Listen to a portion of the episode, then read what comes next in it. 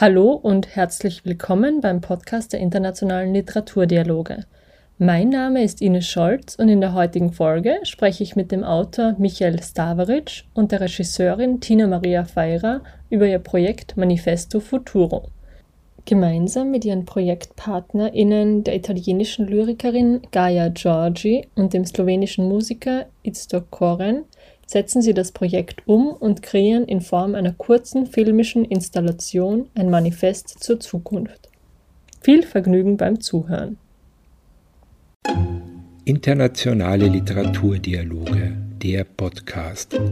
Eine Initiative des Außenministeriums in Zusammenarbeit mit der Österreichischen Gesellschaft für Literatur. Hallo Michael Stavaric, hallo Tina Maria Feira. Ich freue mich, dass wir ein bisschen über Ihr Projekt sprechen können.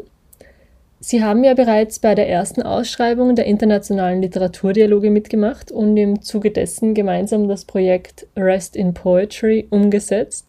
Wie ist jetzt die Idee zu dem Projekt Manifesto Futuro entstanden? Ja, wir haben die Idee so kurz, wir haben so ein Brainstorming im Zug gemacht und haben verschiedenste Ideen im Kopf ausprobiert. Was könnte man denn einreichen? Was könnten wir nach dem Rest in Poetry sozusagen ganz was anderes zusammen machen? Mhm. Und da haben wir eben begonnen, mit diesen Papierbooten herumzuspinnen und uns so auszumalen, was ist, wenn wir ganz viele Papierboote falten und die mit irgendwelchen Parolen und Manifesten und so weiter beschriften und dies aufs Meer hinaustreiben lassen. Und wir filmen das mal und basteln so eine Rahmenhandlung drumherum. Das war, glaube ich, tatsächlich mal der erste Ausgangspunkt, wo wir uns dann dachten, das gefällt uns beiden sehr gut. Und Tina hat dann auch schon bald begonnen, sich Anleitungen im Internet runterzuladen, wie man denn überhaupt Boote faltet. Also Tina hat verschiedenste Bauanleitungen gefunden, wie man denn aus auch größere Boote, die tatsächlich mehr so Segelschiffen ähneln und natürlich auch viel Platz ist für den Text. Also der Text muss ja auf diesen Bootsrumpf und auf die Segel und so weiter überall drauf. Das ist ja ein Kernpunkt des ganzen Projektes. Und dementsprechend bin ich auch gespannt, wie das jetzt rein technisch funktionieren wird, ob diese Boote nicht gleich kentern und wie man das filmen kann und, und, und. Bin natürlich auch wetterabhängig etc.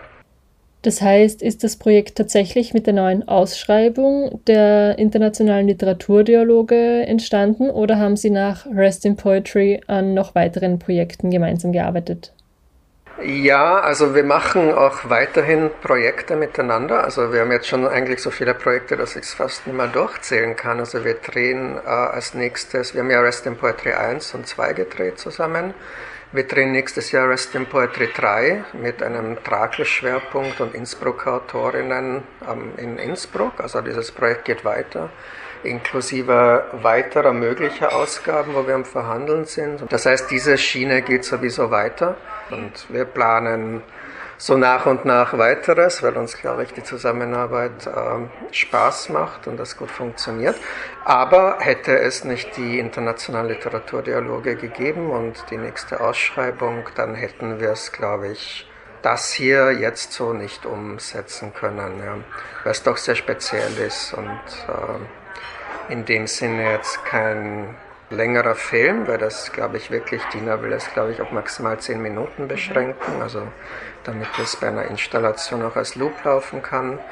Und es ist nicht wie bei Rest in Poetry, wo einfach dann drei Lesungen und andere Autoren auftreten und man dann sozusagen eine Weile was zum Schauen hat, sondern hier geht es, für mich ist das mehr so ein, tatsächlich auch ein Kunstprojekt im besten Sinne des Wortes, das sich tatsächlich im, als, im Rahmen einer Ausstellung für mich persönlich verorte. Um noch einmal zum Anfang zurückzugehen, was war der Grundsatzgedanke bzw. die Grundidee des Projekts? Grundsätzlich geht es eigentlich darum, dass wir gesagt haben, dass die jetzige Zeit uns sehr an die Jahrhundertwende erinnert, an, an die Dekadenz, an, an die Zeit des Jugendstils, wo die Menschen auch das Gefühl hatten, das Alte zerbricht, das Alte geht verloren und man weiß nicht, was das Neue bringt, wohin die Zukunft führt, was kann vom Alten in die Zukunft gerettet werden. Und daraus hat sich der Gedanke ergeben, dass man so wie damals Dadaisten, Futuristen eine Art Manifest erstellt mit, mit Wünschen, Hoffnungen, aber auch vielleicht Prophezeiungen, die die Zukunft betreffen.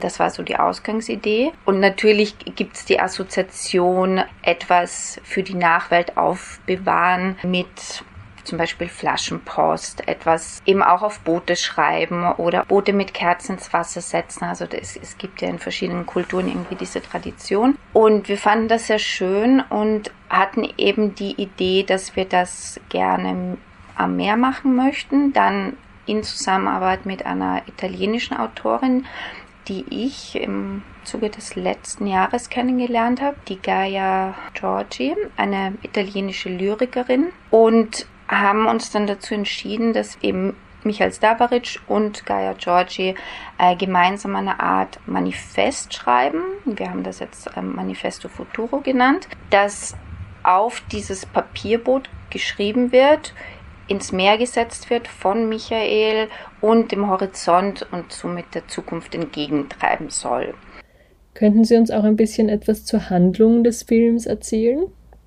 Äh, die Geschichte ist dann folgende, dass das Meer aber äh, beginnt zu stürmen, es beginnt zu regnen, das Schiff geht unter und Michael als Symbolbild für den Menschen, der, der hofft, dass etwas vom Alten in die Zukunft gerettet wird, resigniert gewissermaßen und beginnt diese, diese Sätze, die er aufbewahren wollte, für sich zu rezitieren. Da gibt kann man natürlich dann Analogien schließen, auch zu, zu Fahrenheit, zu dem Film, also dass man, dass man versucht, Sprache irgendwie zu bewahren oder, oder Text zu bewahren für spätere Generationen. Und dann beginnt sich das Wasser aber wieder zu bewegen und es taucht eine schöne junge Frau, gewissermaßen so auch in Analogie zu, zur Antike oder auch zum Jugendstil, eine Göttin des Meeres, des Lebens auf, die dann auf Italienisch beginnt, auch diese Sätze zu rezitieren. Es kommt dann zu einer Art Zwiegespräch oder abwechselndem Sprechgesang zwischen den beiden.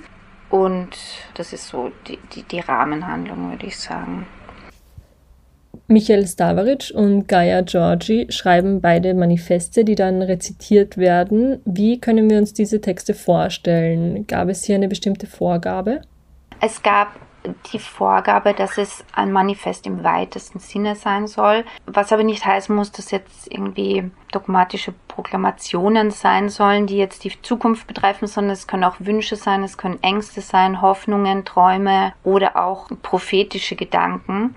Und ich habe die Musik geschickt von Istokoren. Ich habe ja Voraufnahmen, Probeaufnahmen geschickt, die auch schon so ein bisschen die Stimmung, das Tempo, die Atmosphäre vorgeben oder widerspiegeln. Also es gibt so einen Rahmen, den sie bekommen hat und der hat aber für sie sehr gut gepasst und, und sie hat auch schon Teile von Michaels Text gelesen. Ja.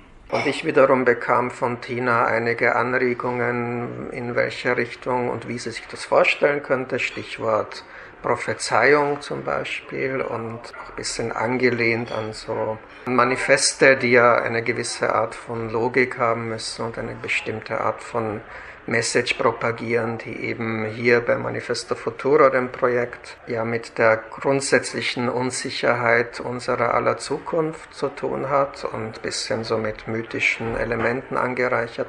Also in diesem Kontext habe ich jetzt eben meine Formulierungen, die eigentlich auch so als Punkte einzeln für sich stehen können, geschrieben und verfasst und bin jetzt noch am Bearbeiten und es ist auch eine natürlich, weil es ja auch eine Geschichte eines Mannes und einer Frau ist, in irgendeiner Weise hier auch als miterzählt wird, habe ich jetzt auch noch versucht, so eine Art Geschichte mit einzuflechten in diese für mich sehr manifestären Punkte und bin aber so einigermaßen jetzt durch. Also wir setzen das jetzt demnächst zusammen und im Dezember fahre ich dann noch nach Triest und dann machen wir die Aufnahmen.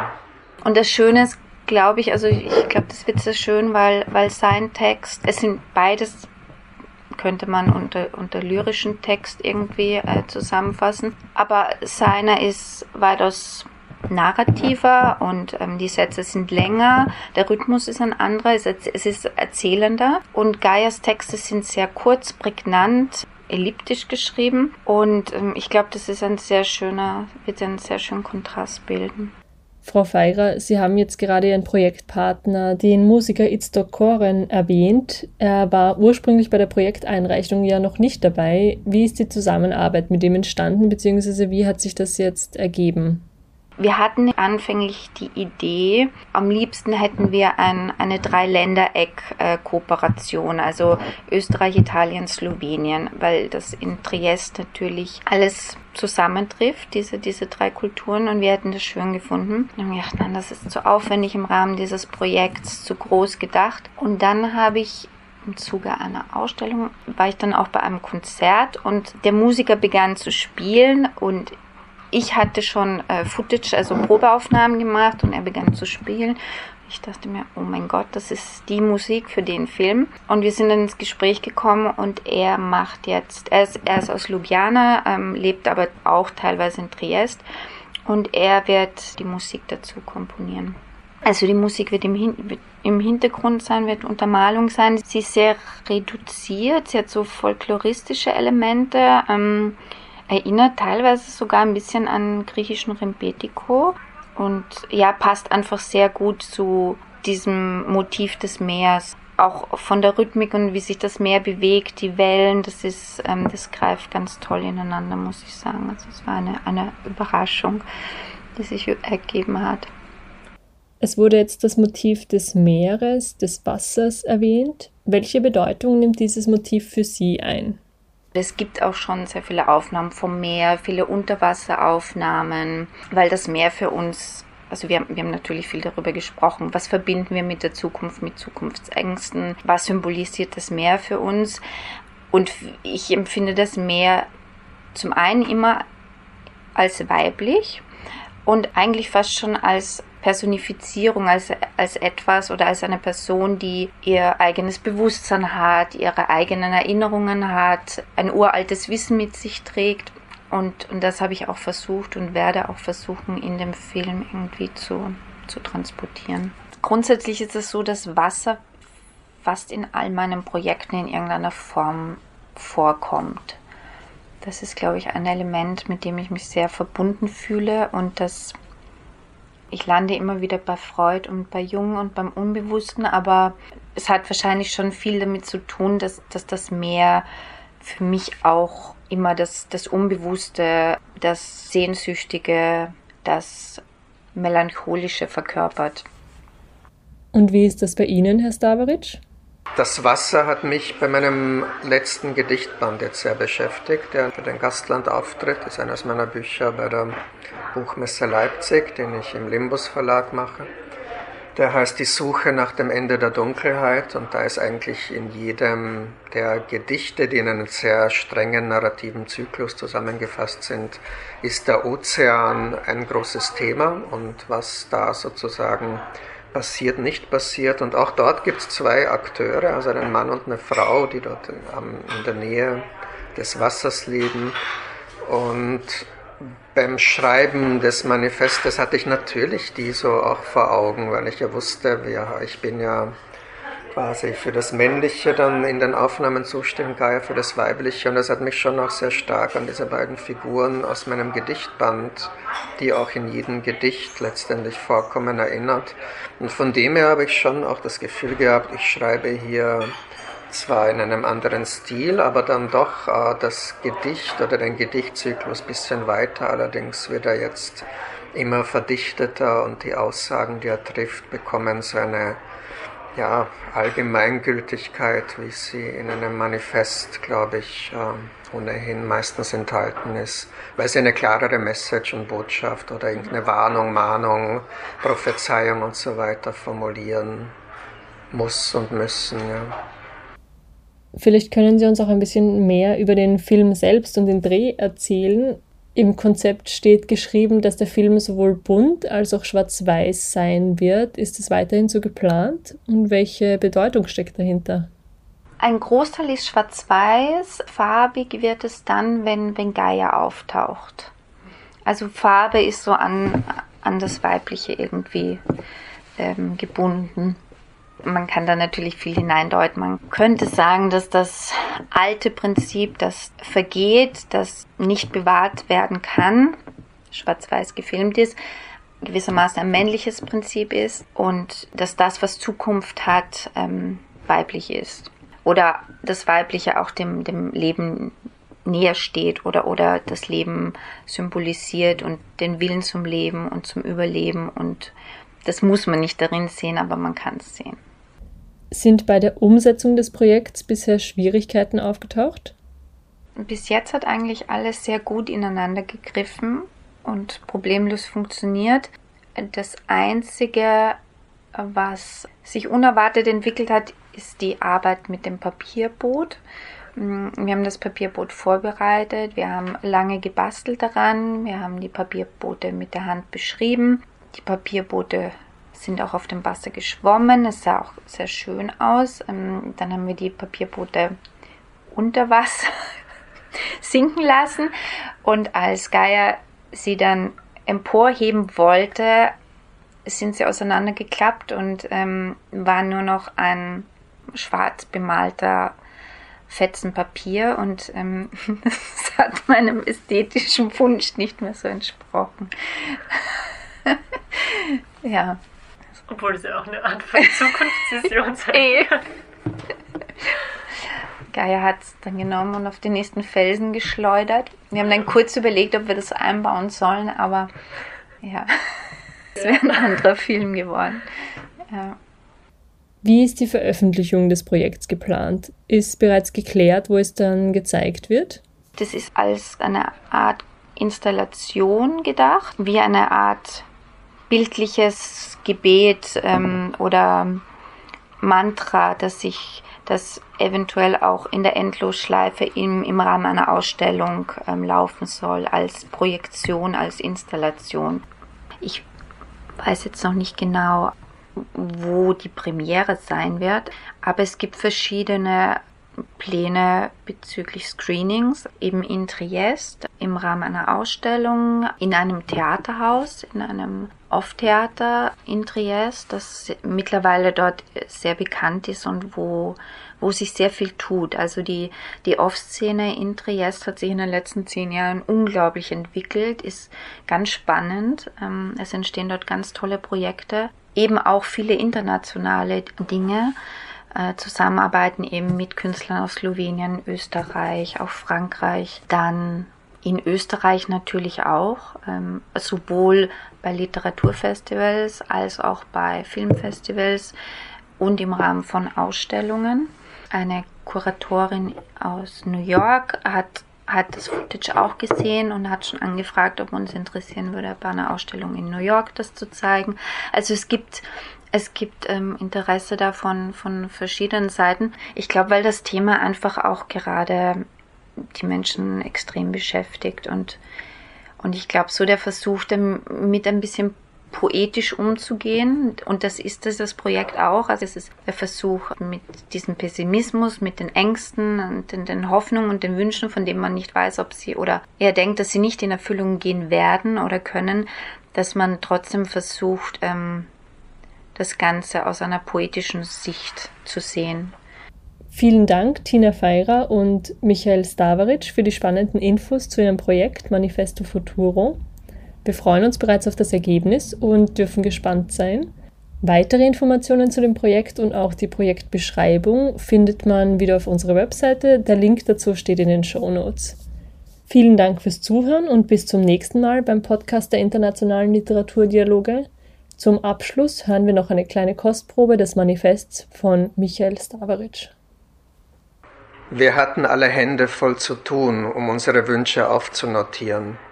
Ich nahm mir vor, niemanden mehr außer dich zu küssen, und du wolltest ein neues Fahrrad.